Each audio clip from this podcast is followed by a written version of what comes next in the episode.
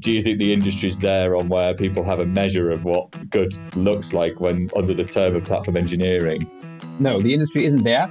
And that's partly because of people like myself who are shouting buzzwords. Yeah, Kaspar. Stop with the buzzwords. Welcome to an episode of Cloud Unplugged. Jay and I are joined by Kaspar von Grünberg, the founder and CEO of Humanitec. We sit down in this episode to talk about everything platform engineering, what it means to be a platform engineer, why you would want to do platform engineering, and whether or not having strong opinions of a platform are good or a bad thing. I hope you enjoy the episode. Hi, Kaspar. Obviously, thanks for joining the podcast. It'd be great to obviously introduce yourself, hear a little bit about you and what you're up to, and the problems you're solving, and then take it from there. Sure, would love to. So, thank you so much for having me. I'm Kaspar. I am the uh, CEO of Humanitec. I've been doing platform engineering for a, a, good amount of time now, building internal developer platforms. I've been fairly active in the community of platform engineering. And in the end, it's all about, I would say, developer self service and making the experience and the day to day for developers less frustrating. And uh, fundamentally, for the organization, reduce time to market and lead time and that is what we are trying to help with with our set of tools. We have a platform orchestrator.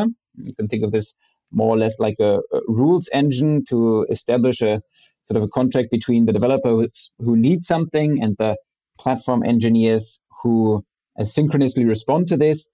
And this contract is basically done with every single deployment, and we're regenerating application and infrastructure configurations. We call that con- that approach dynamic configuration management. Leads to a very high degree of standardization, great developer experience, and a very consistent approach to working. We have open source tools. SCORE is an example. SCORE is a workload specification. It's basically like a recipe where developers can order what they need with every single deployment. So a developer could say, hey, my workload needs a Postgres, DNS, and file storage, and you're sending this through your CI/CD pipeline, hits the orchestrator, and then everything gets generated. And last, we have drivers, and you know you can think of drivers like extension points for your platform. Why are you up for to infrastructure as code? Why are you up to cloud APIs, to your on-prem setup, and all of that? And yeah, that's what we're building, and that's what we're implementing at, I would say, usually larger uh, enterprises, primarily in North America and uh, Europe, and a little bit Australia. I was going to ask about that, as in who you feel should be adopting platform engineering as a principle. I guess what's the motivator for a business to understand when they should adopt? I guess sometimes, I guess in some ways, the methodology around it, where there's a justification for the business to, I guess, an element of centricity to centralize the engineering into some common place. And do you think it's about, it's like a certain amount of scale? what would your suggestion be to to customers? Like how do you identify the problem to then get to platform engineering as a solution? So there is this. It, it's basically about communication lines, right? You're in a, a small team. Communication lines are fast. You're 20 developers. Everybody knows everything. You're well aligned. If you need something, you ask your friend, and the person sitting next to you. You probably don't have the security posture, the requirements. A high degree of standardization maybe doesn't actually yield the return on investment that you would be looking for, right? Usually my advice is to a team with 20 engineers, it's like, please use Heroku. Heroku is great. There's, there's no reason to use anything else. If you're not using Heroku, you're probably fine with, you know, Terraform and Helm charts and a little chaotic, but that's that's fine, you know. Being chaotic is not not that bad. It can be very creative and it's okay. Now, if you're saying, hey, we're 20 right now, but we're growing to 200, you know, the situation is probably different. Like you should be a lot more standardized right now already to facilitate that scale up. And then if you have 50 developers, 500 developers, 5,000 developers, well, then I'm not a huge fan of shifting everything left and doing that hardcore, you build it, you run it at all cost. There is a real value in specialization, right? Because otherwise specialization is very often happening on the back of some people of the team that actually want to focus on React.js, if you want to put it like that. I guess in some ways, what you're saying is there's a tipping point of the level of chaos at a certain amount of scale that you're going to be comfortable with, is what I'm hearing. And it's like at some point, that's the scales tip. right? And it's kind of tilts in the wrong direction. And then you're like, actually, we need to manage this chaos somehow. And platform engineering is a better way of starting to take a bit of control around the repeatability of something to get the consistency. The flip side is if the motivator is then that developers should just, you know, the business values at the development hands, right, in in some ways, and the more they can do, the and more productive they are, the better the chances of innovation happening, the better the chances you are to get to market. So is it wrong to then just say, well, let's just give the developers access to the cloud? Here's a bunch of services, or you know, like that's faster potentially, and because I've seen that too. We've seen people will be like, or maybe we're getting in the way of the team. Maybe we should just be like giving them access. And well, a lot a lot of people think enablement is is access, and those two things are the same, right? It's like, oh yeah, we're going to enable the developers, therefore get out of the way and just give them access. But what are your thoughts on that? Well, if you're doing this, you're trying to apply a very simple answer to a pretty complex problem that very rarely works.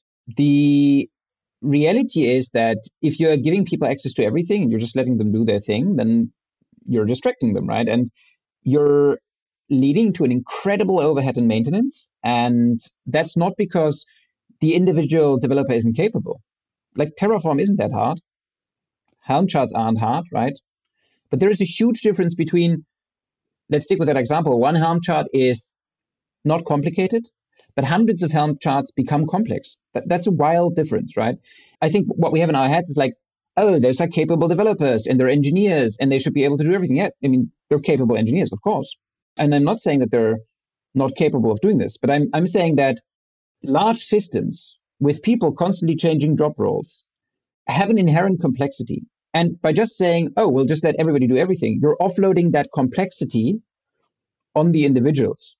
And then middle management shouts at them, say like, ah, our delivery isn't fast enough. And, you know, we're screwing up and uh, we're not innovating. And, you know, you need to move faster.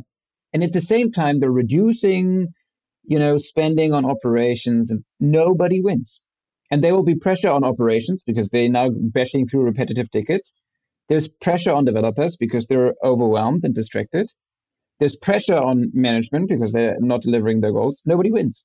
And so I don't think that this is a very clever approach. And then there are usually the situations where you can't simply impossible to do that. Like financial industry, you're a big bank. It's just like to believe that you can say, oh, everybody decides how the S3 bucket is configured in production. That's just not going to happen. It's a you know very cute idea, but naive. Yeah. Do you think though that people understand the? Because I guess with platform engineering in itself, even though it's been around a while in certain organizations, especially the engineering led businesses like the Airbnbs or the Monzos and people like that, where they've had a much engineering minded perspective of not just the business model that they're trying to solve and operate in, but also the whole function as a whole and all problems. They're probably treating all problems as equal problems to the business because productivity has the same value internally to the market they're also trying to enter because it's of the speed. But I know now it's become more mainstream, but the understanding what good looks like do you think the industry's there on where people have a measure of what good looks like when under the term of platform engineering? No, the industry isn't there. And that's partly because of people like myself who are shouting buzzwords, but are yeah, Kaspar. Stop with the buzzwords. yeah, no, it's, no, it's like that's literally true. I, I'm very fast in saying like golden path and developer self-service and all of these things, but we're falling short in providing actual concrete answers, actual reference architectures, actual best practices. And, you know, also pretty easy to criticize yourself. More interesting question to ask, you know, what are we doing about it? We need to put things into perspective on how, how fast this is moving, right? There was the, the term internal developer platform didn't exist three years ago, right? I mean, I was in the room when that was first used and that it didn't, it's just simply like look into the SEO uh, history. There's just not in existence before that. And that's like, yeah, three years ago, then takes a little time to propagate through. Then the, you know, Manuel Pais, team topologies, they're all writing about this for, for a couple of years now. Did tremendous job. But you know, there was so much to do, like figuring out the different things. How does that fit together? What are what are repeatable patterns? What are you observing? And to be fair, like we're all still learning. I, I mean, I don't know about yourself, but I'm we're all really at the very beginning of this journey and I'm trying to provide more concrete answers, and we're all trying to provide more concrete answers. Uh, if you look at the upcoming platform, there's a whole track on blueprints and reference architectures, and I'm working very hard and making sure that we have as many actual, you know, best practices and ideas and guidance. But again, early days, lots of buzzwords. I think 2023 is going to be fundamental for this movement. If we're not able to deliver concrete ideas beyond put a shiny UI on top of Jenkins, then this isn't going to go far. From our observations, the complexity of technology is obviously exponentially growing in parallel to obviously the terminologies in the in the industry, right? So there's more and more services that come out for different reasons, innovations happening, and then businesses are kind of clocking. I think businesses maybe are much more cognitive and aware of technologies that are coming out than they used to be, where everything was quite, I mean, years ago, everything was, there was less of it and it was very defined and it didn't move at the same pace. And now there's loads more of it and it's more accessible. And I think people are a little bit more clued up, especially for developers, on technologies coming out that might help them, which then puts the pressure on teams, the platform engineering teams to some degree, where their fight is to not be the blocker to the innovation around them don't you think though that's because platform engineering exists to a certain degree, right? Where because it's given them time back. So where you have you know these platforms that are enabling developers to look at just their application, just the business logic, you know, delivering value, they can look at innovative ways to do that with what's being done in the industry overall versus having to solve how do I host my application? How do I iterate on it? You know, all, all of the operational things that are made easier because this exists. Yeah, maybe. I mean, that takes a while to kick in. I don't think many, many organizations in the benchmarking reports and in the data that we're overseeing, that's the sentiment, right? Look at the Puppet report, look at our benchmarking reports or whatever you find out there you know, it's hinting at that. Frankly, I think will yield the big results of platform engineering in 2024, 2025. You need a while until this is really producing the DRI. The, the organizations I know that are there are seeing tremendous return on investment, right? So because you need to go over this threshold, I think we'll we'll have the issue for a for a number of years to come that people are delaying that step and underfunding that step. I very often hear these sentiments. Oh, you know, look at the CNCF landscape. There are so many tools, and like, how is that sustainable? And then I'm always wondering if you're looking into any car factory, right?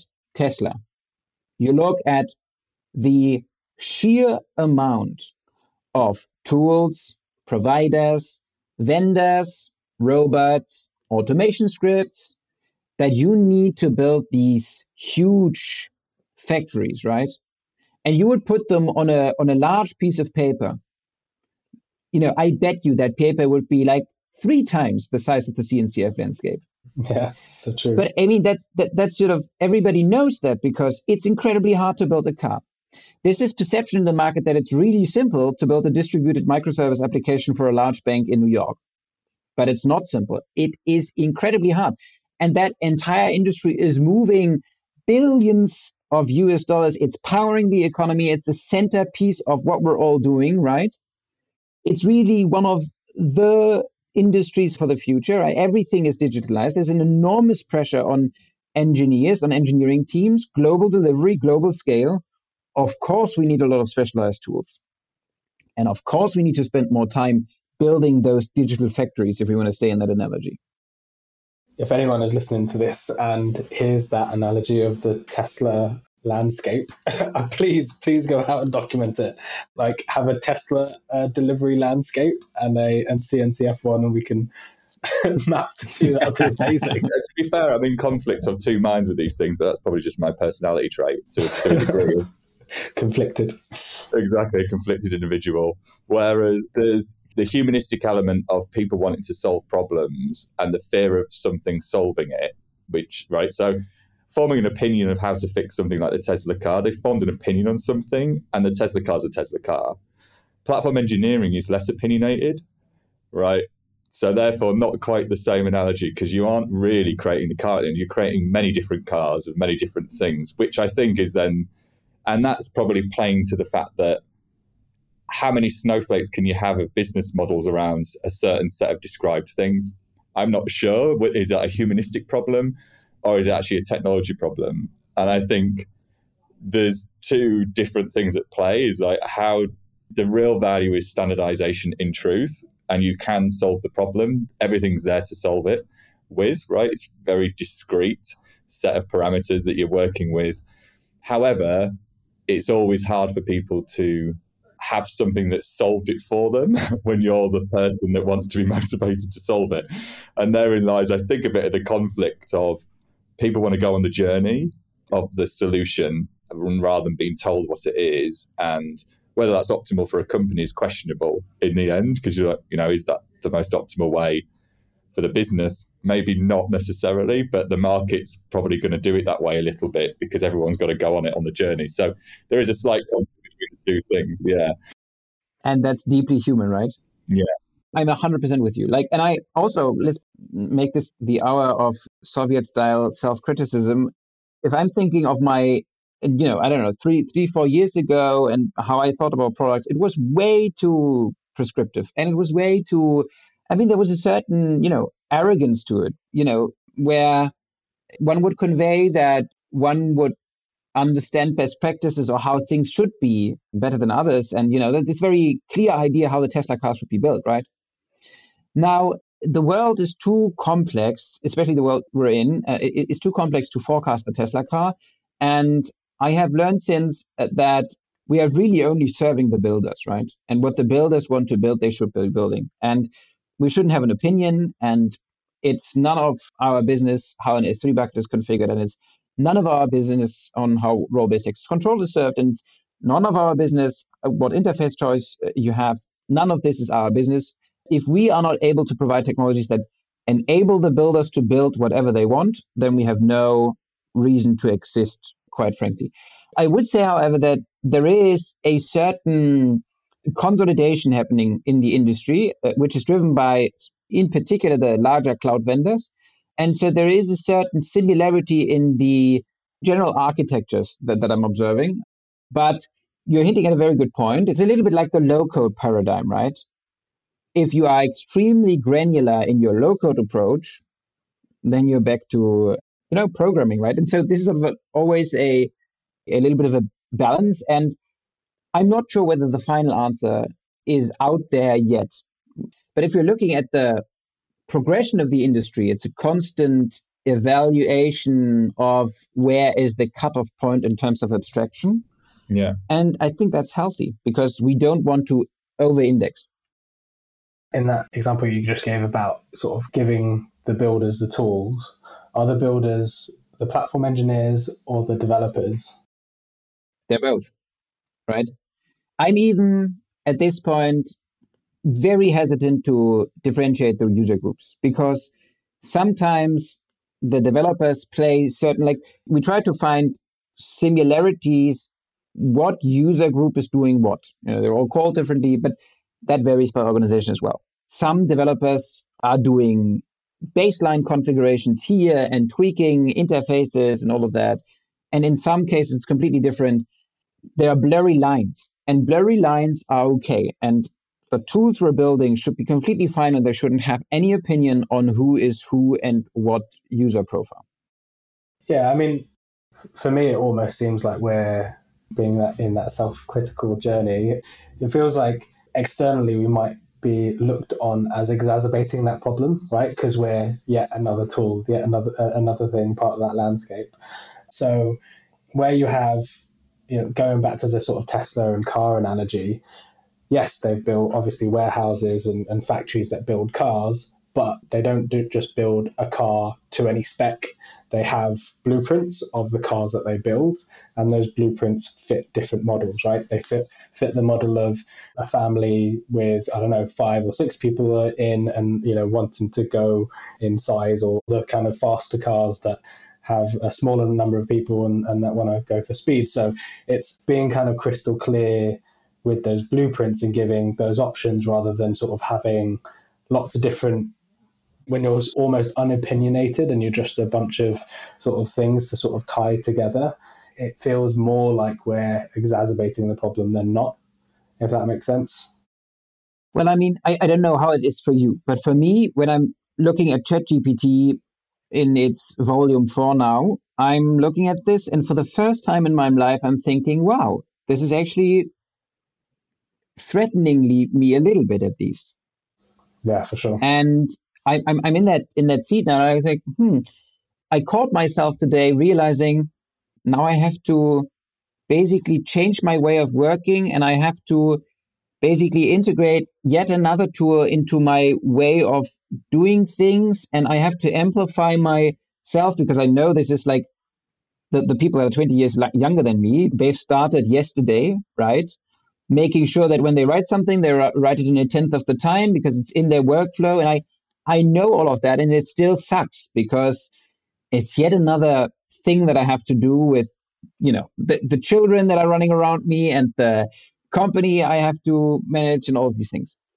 And that's the same experience that everybody else has, right? But by all means, that doesn't mean that we don't need to have that next step, right? We are elevating things. We're making things more efficient. We are moving things forward. And if you think of the, you know, early days of CI, for instance, I recall people saying, "Oh yeah, we're building those pipelines ourselves, and you know, we don't have dedicated systems to do that." And then ask any of these people whether they're using GitHub Actions now, and they'll all say yes, right?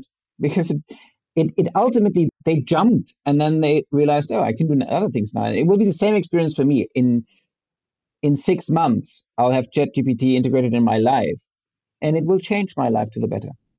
When you were talking about like not forming opinions, is the motivator because you're saying we, sh- you know, it's not our role to form opinions. I guess there's two things on that. One is more humanistic on like, is that because there's a fear of forming an opinion that it might be rejected, of like it isn't of value.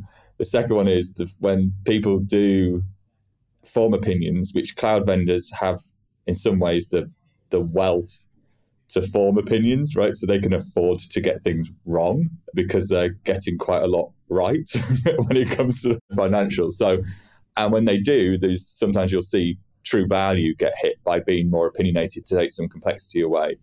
Because it's difficult in this web, and this isn't necessarily just to you. I mean, anybody in platform engineering to a point, there can be a reluctance to want to form an opinion for the fear of it not being right and when they form it as much as it being of value and sometimes getting things wrong by forming opinions gets you to the right thing too so do you think psychologically that's part of it or do you think just generally we should be more open-minded and let people try and work it out for themselves well no no no i'm, I'm very opinionated very opinionated I, th- I, I think I'm, I'm known to be very opinionated and i think it's fine to be very opinionated but I don't want to dictate my opinion on, on, on others. And I don't want to build tools that leave people no choice. It's totally fine to formulate. Like I, I think I really believe that we, we would do good if we would have more clear opinions. Because I've seen hundreds of setups, literally hundreds of setups. And for, for many people, like they have maybe seen three, four setups in their career, right? And they're a little bit in a platonic cave. And they have that I'm a special snowflake situation because how should they know different? And I can provide value by saying, hey, I've seen this 30 times play out like this. You don't have to be the 31st. But that doesn't mean that, first of all, I might be wrong. So I have a very specific subset of the market. I'm not ChatGPT. I know enterprise as well in a certain segment. So make sure that you question my opinion, right? It's only one opinion. And second, the reality is always very dirty. And if the, the tools we're providing are, isn't able to actually include the dirt, if you want, right, then, then we're failing the user. What happens though if your opinion technically, even though you don't want to impose it, actually was of value when it was imposed? I guess that's the question, isn't it? Like maybe that opinion was actually a really good, valuable opinion in the end for most people, and by not opposing it, you know, I've just been deliberately controversial as well on this, but it's true. Like the flip side of it is, you could have brought value by actually just sticking to your guns and being like, do you know what? I just believe, and people can then rationalize it enough to prove you wrong that there's a better way. And if there is a better way, then that's great also because we're open. It's not that you're saying by having the opinion I'm discounting any progression beyond my own. What you're just saying though is I'm going to form a strong opinion and let's see if that's a value. And that's also, I sometimes think, healthy. I don't, I don't think there's a clear right or wrong, by the way. So it's not like a leading question, but sometimes it is just healthy just to be like, do you know what? I, my experience tells me that whatever that bias is, it's definitely a bias. That's okay. I'm biasing. I'm biasing to my experience, and if and I think that this opinion under this bias is probably going to be better than what else I can see right now. right? So, and that's not always bad, but it's obviously to not to everyone's taste. Better is the point where it's contentious, right? It's because it's it's just one. Yeah, that's that's the thing that's probably like having an opinion is great because all of those that bias, all of that is like a culmination of experience and knowledge and all of those things. But then it's what you do with it and how you kind of educate, communicate, articulate those things with the company that you're working with. I mean, again, I, am very opinionated. I have, for instance, a very clear opinion that you shouldn't break the workflow of a developer. I have a very clear opinion that I have a certain problem with UI heavy workflows, including UI heavy workflows on our own products, by the way. My very clear opinion, right? You know, I'm not making only friends, uh, both internally and externally, like absolutely clear. I was of the opinion for a while that in the end, it's a market, and the market is basically choosing what opinions win by saying this makes sense, this doesn't make sense. So basically, if you want to think about it from a mathematical perspective, I, I, I believed in the fact that sort of a large market moves and optimizes towards a global uh, maximum. But I, I'm, I'm not of that opinion anymore. I actually believe that with marketing and with you know a lot of well thought through YouTube videos and by playing the psychological dispositions of the user groups, you are actually able to move the industry into a local maximum. And that's obviously, you know, bad because it is inefficient. And so if you're in such an exposed position and you are very opinionated and you are moving the market, you have a wild responsibility and you need to make sure that you are actually very you're very self-conscious and you're questioning yourself regularly, and you're also, you know, you're go, getting out and say, I was wrong on this. You, I think, is a good, a good example. I was wrong on this. Like I hardcore pushed this three years ago. Well, it wasn't a good idea.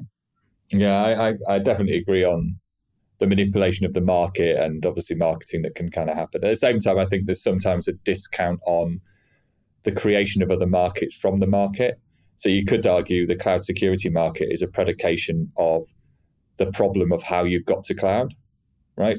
So, yes, you can go and find tools in that new market that's all about cloud security, but you weren't in the cloud before and now you are in the cloud and now you need a security tool and the question is why?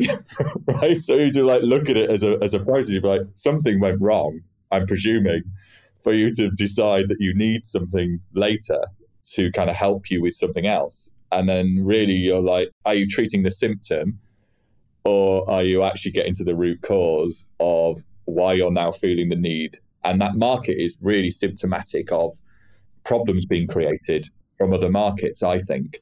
And it's creating markets from markets, and you know therein kind of lies the model that kind of gets goes on. So you could look at it and be like, well, actually, if that had been done properly, would that market exist? I don't know. Maybe it wouldn't exist. I don't know. Maybe a market would have been there.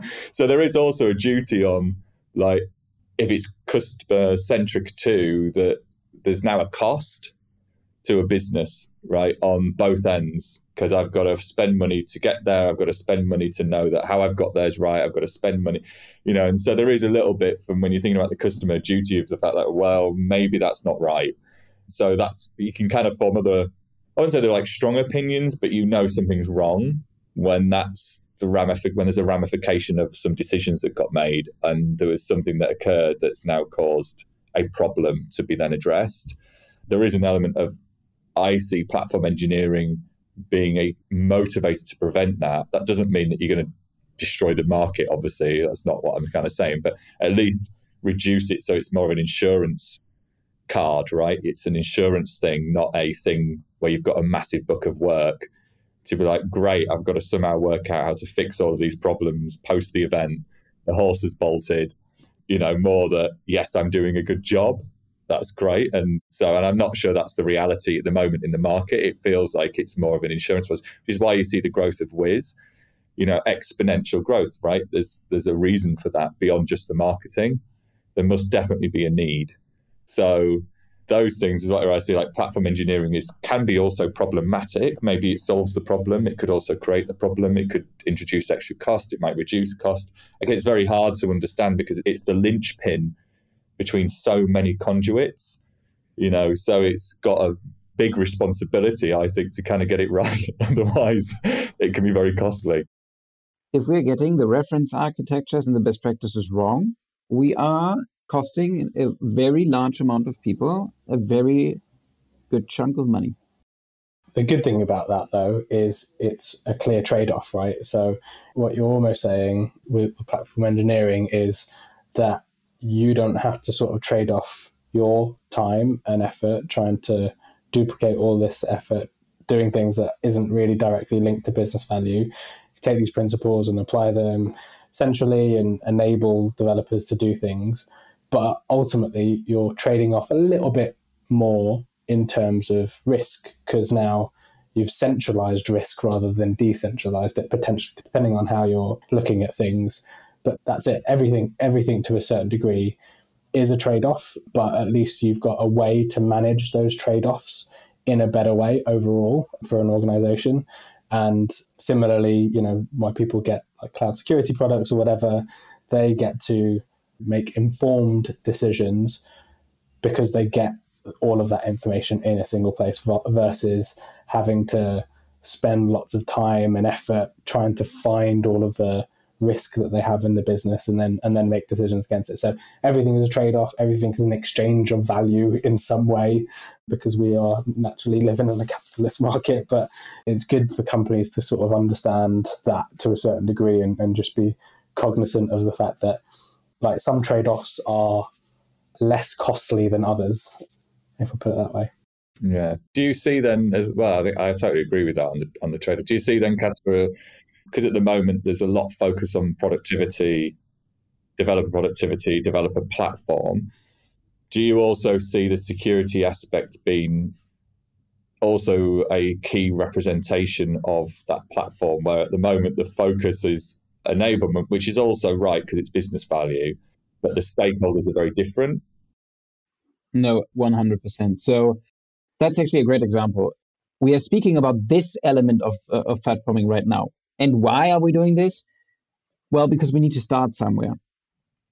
You know, we, we all have only so much capability of uh, working on these things and then actually explaining and structuring them. And, you know, I have that all the time. Like, if you're doing platforming well, you you're a huge relief to the to the to the safety and to the security team in general. If you're thinking about it, like I know very many setups where if you're configuring a new resource with infrastructure as code, you're sending it to the security team first, and they're reviewing this and they're looking at this and saying, "Yeah, this makes sense." And then incredibly draining process, right? Open the ticket, open the file. Somebody wrote code. Understand the code, make sure like do test runs make sure that nothing goes wrong signal back and then do that 80 times a day that's not why we became engineers right and so the security process and the security persona itself needs to be way more ingrained into that whole thing is a big stakeholder but we're just not there yet. Yeah that's fair. And it's a, it is difficult i guess the organizational setup current organizational setups are very still, ironically, even after all of the DevOps movement, they're still quite siloed, which you kind of think is quite mind blowing after all those years of having, you know, and it's not that there wasn't huge effort in the communities to talk about those things like DevOps and DevSecOps and the movements and what they mean and the methodologies. But in practice, it didn't quite work, I would say, because you still see maybe it got better, definitely, but it's hard to correlate what impact it actually had in the end. Whether it had a positive one or not, it's really difficult to see because it's not measured very well. I suppose is really the reality of it. It's hard. I guess it's hard to kind of play two timelines of the world and see what yeah, would have happened before and after, right? There are obviously some things that are happening that you can kind of confidently say are because of things like platform engineering or, you know, DevOps or whatever. Things do get released quicker, hopefully, and that's measurable and, and lives do become slightly easier and more and more people can come into the industry niching in on just the things that they are good at versus being a sort of jack of all trades. So there's like clear sort of benefits to the market, but it's just like more and more people are coming into the market. And one thing that you you touched on earlier in the conversation is how like new technology like AI, Chat GPT is going to change that paradigm or or make it make that bar even lower to enter the market what do you think is going to happen with AI, with platform engineering? Is that going to be disrupted enough in the next sort of few years, and, in which way? Yeah, so that is an answer I also try to seek. I don't have a very concrete one. My current feeling is that it's a little bit like the self driving car problem. I do not think we get to a confidence level in the next five years, let's put it like this, that allows us to put a lot of these things on autopilot. Uh, we will remain in a situation where we want the humans to make the errors, right? which is strange because, you know, maybe the humans make more errors than the models, right? But I think we still want to, we'll, we'll still have a tendency to, to try to keep the uh, responsibility with the human for now. But then, really, in the midterm future, basically, it should be, you know, the complexity of the systems is low enough for us to basically describe what we want and send that against a model and then generate everything. There is no technical reason why that shouldn't be the case. Yeah, I definitely agree. I guess I probably have the same element of the fear of the unknown, of like the displacement of the things you know into a machine that knows and can compute things better. Obviously, I think no one's on their own in that, right? Of like, is it going to be better than what we can produce on our own? And there's obviously a slight egotistical element to that, unfortunately, where you're like, it, it hurts your ego to think that something's going to come along and be better. You know, a little bit. Uh, you know, the reality of that is the case, but I think the inevitability of the value of it is kind of it's obvious, so it's kind of hard to ignore because I think everybody can see the value of it because it's so tangibly witnessed, right? So, so then you can't be nothing but just feel insecure, and you're like, yeah, that's really good. So how do I you know, how do we take? I'm going to have to get on board with it outside of my security anyway. So there's got to be value to, you know, once you get over the emotional aspect of it, you you then like, yeah, this we need to work out how it can bring value to others. I think so. Yeah, but it's a hard thing. You know, a, a really random tidbit but related is, and I don't think this was a, a meme, but I actually saw a job whose responsibility is to turn off the computer. So turn off AI, press the big red button when it gets close to being sentient or whatever, which is nuts, right? Imagine just like having to sleep next to a computer just to, in case someone calls you up.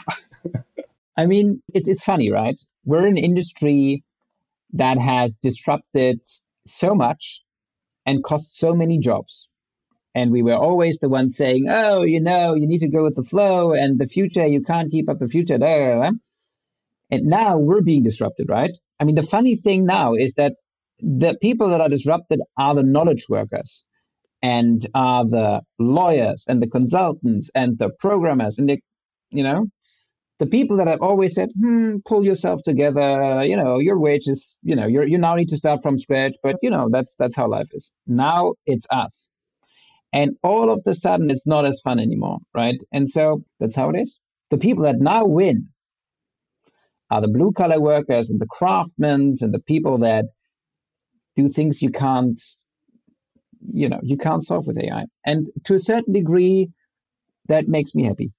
Yeah. yeah, yeah. I mean, you can you, you can still solve it with AI. I think I think the people that are, people that win is everyone, right? Like ultimately we're just building platforms upon platforms upon platforms, which means that society gets higher. Um, society gets to a place that it can sort of, you know, recognize some of this value as early, simply, and quickly as possible.